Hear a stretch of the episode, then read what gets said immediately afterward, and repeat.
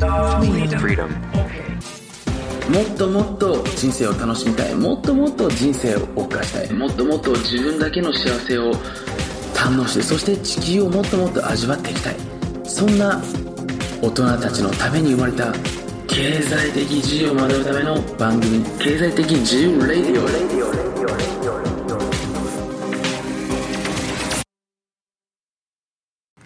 経済的自由ライフの始め方102スタートします。今回のテーマは超高速フロー仕事術に関してです。で仕事で結果を出していくビジネスで結果を出していくときには選択と集中っていうのがすごく重要になってくるんですね。まあそもそもビジネスの全体像としてねまああのサイクルっていうのがあるっていうのをね聞いたことがある人もいると思うんですけどまずその種を植えていくわけですね。種。で種を植えてね種が出てきた後にねその自分が一つのその、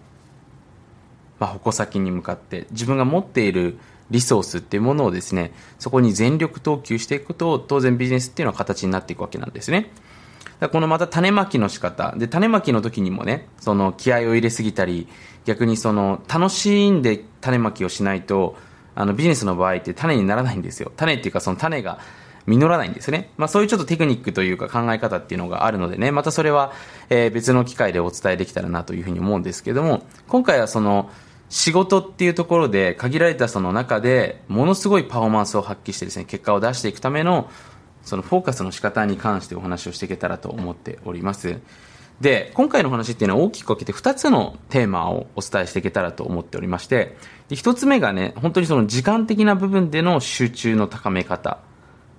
っていうこと。で、二つ目が、その自分の仕事をするときに、どこに意識を向けていくといいのかっていうところですね。まあ結局ね、ビジネスっていうのは、フォーカスすべきところっていうのが複数あるんですよ。で、例えばね、自分のチームメンバーだったり、自分のクライアント、まあクライアントワークって言いますけれども、であったりね、自分のビジネスの全体をデザインするところであったり、その後数字と向き合っていくだったりね、複数のことに対して選択と集中っていうのをしていかないといけないんですね。で、この意識をどこに、どのようなバランスで向けていくのかっていうところもね、実はビジネスオーナーをしっかりとこう働かせていく上で、まあ、自分のビジネスを自動で回していく上で非常に重要になってきます。まあ、その tips も今日少しだけね、お伝えしていけたらなというふうに思います。ではね、まず、その自分の仕事の中での集中の仕方ですよね。これに関してお話をしていきます。で、基本的に人間のマインドっていうのはですね、カオスティックになりがちです。まあ、エントロピーって聞いたことあると思うんですけども、エントロピーっていうのはこう無限大に増大していくので、気づいたらカオスになっていきます。まあ皆さんのだから、あの、お家とかもそうですよね。デスクトップもそうなんですけれども、自分でしっかりと選択と集中ができるような状態を作っていかないとカオスティックになってきます。僕自身もですね、仕事をしようと思ったんですけれども、気づいたら違うことをやってるケースってね、昔もよくありました。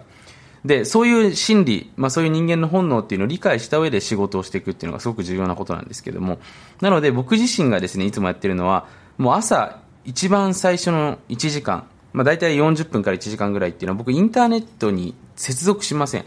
オフラインの環境下でいつも仕事をしております。で、僕自身はですね、なるべく家ではなく外に出るようにしていて、あの、まあ、カフェに出かけます、よく。で、カフェに iPad と iPad mini ですね。自分のお気に入りのキーボードだとメモ帳ですね。お気に入りの、まあ、インデックスカードなんですけど、僕の場合は持っていって、まず自分が今日やるべきこと、今の自分のビジネスの課題どうしたいのかなっていうことを全部書いた後に、作業に入るわけですね。で、作業に入るときもそうなんですけれども、やっぱりね、人間っていうのは、さっきから繰り返しになるんですけれども、いろいろと他にできることがあると気が散っちゃうんですよ。だから、逆にそれしかできないように、工夫していく技術っていうのが必要なんですよね。で、そのためにはやっぱりその場所を変えていく。そしてインターネットに接続しない。で、僕のそのポイントなのは、パソコンっていろいろできますよね、アプリケーション入ってると。iPad には、もうアプリがもうちょっとしか入ってないんですよ。本当にそのメモ帳とメールも入ってないですし、あの、まあ、写真とか入ってるんですけども、多分全部で7個ぐらいしか入ってないんじゃないですかね。それくらいしか逆に機能を制限してるんですね。で、だから iPad の意味ないんじゃないですかって言うと、そうなんですけど、その、それぐらい集中するためのものを作ってるんですよ。他に目に入るだけでそれで集中力って一気に落ちるんですよね。でそうやってフォーカスをせざるを得ない。逆に言うと他を全部スルーできる。だ結構ね、その、かわす、ね、忘れたりとかするってあるんですけど、人間ってもう頭に入ったら残るんですよ。なので最初から目に入らない工夫っていうのを作っていくことがポイントになってきます。なので、これがね、もう本当に一番の要素です。だこれぜひね、聞いてくださってる方で、本当に仕事を短い時間でうまくいかせたい方は、これやってみてください。できればオフラインの環境下に出かけていただいて、インターネットにつなげない、すぐにつなげない。で自分がまず今日何をするのかな。何をしたら仕事、自分の未来がハッピーになるのかな。まあ僕の場合はね、昔こだわってたのは、どうやったらね、今日の僕の仕事が10年後の僕の自由時間を作ってくれるのかなってことをいつも考えてました。ね、今まあ当時から13年後ぐらい経ちますけれども、でもやっぱそういうね、先にめがけてやっといてよかったなっていうふうに思うんですね。なので、それをね、まあ皆さんまず徹底してやっていただけるといいと思います。まあ僕もね、昔パソコンだけで仕事してた時ってあったんですけれども、やっぱり、ね、パソコンって他にできることいっぱいあるじゃないですか。そうするとね、いろいろ YouTube 見たりとか、なんか気づいたら他のことやってるんですね。なので、この本当に僕仕事の仕方に変えてからですね、ものすごく時間が減りましたし、逆に時間が減ったんですけど、ものすごく結果が出るようになりました。なので、ぜひこれはね、多くの方に シェアしたいなというふうに思いますのでね、本当にすぐにできますからね、やってみることをお勧めします。だスマホもね、極限まで僕アプリを消した方がいいと思ってます。それくらいやっぱり見て、他にできることがあると、いろいろと見ちゃいますので。当然僕のスマホは通知は全部来ないです。まあ、WhatsApp と SMS ぐらいですかね。SMS と電話は当然通知来ますけど、あとは全部来ないです。数字も出ないですね。全く気にならないような状態っていうのを常に作っています。もう一度繰り返しになりますけど、人間っていうのは意識に少しでも入っちゃったら、パーセプション、認知に入っちゃったら気になるんですよ。で、それが出てきます。なので忘れる工夫というよりも、見ない工夫ですね。環境に入らない工夫をしていくっていうことが重要になってきますということですね。で、これからですね、ちょっとこの後なんですけども、じゃあどこにビジネスにおいて意識を向けていくのか。これはね、ビジネスのそのステージごとによって変わってきます。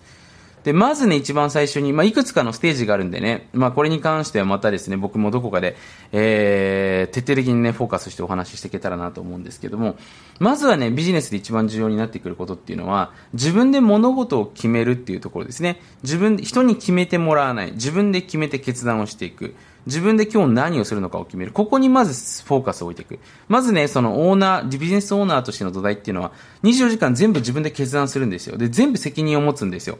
で、当然自分で責任を持つんで、出た結果も全部自分で得られるわけなんですね。もちろんそれを僕は人と分かち合うことをお勧めしてるんですけども。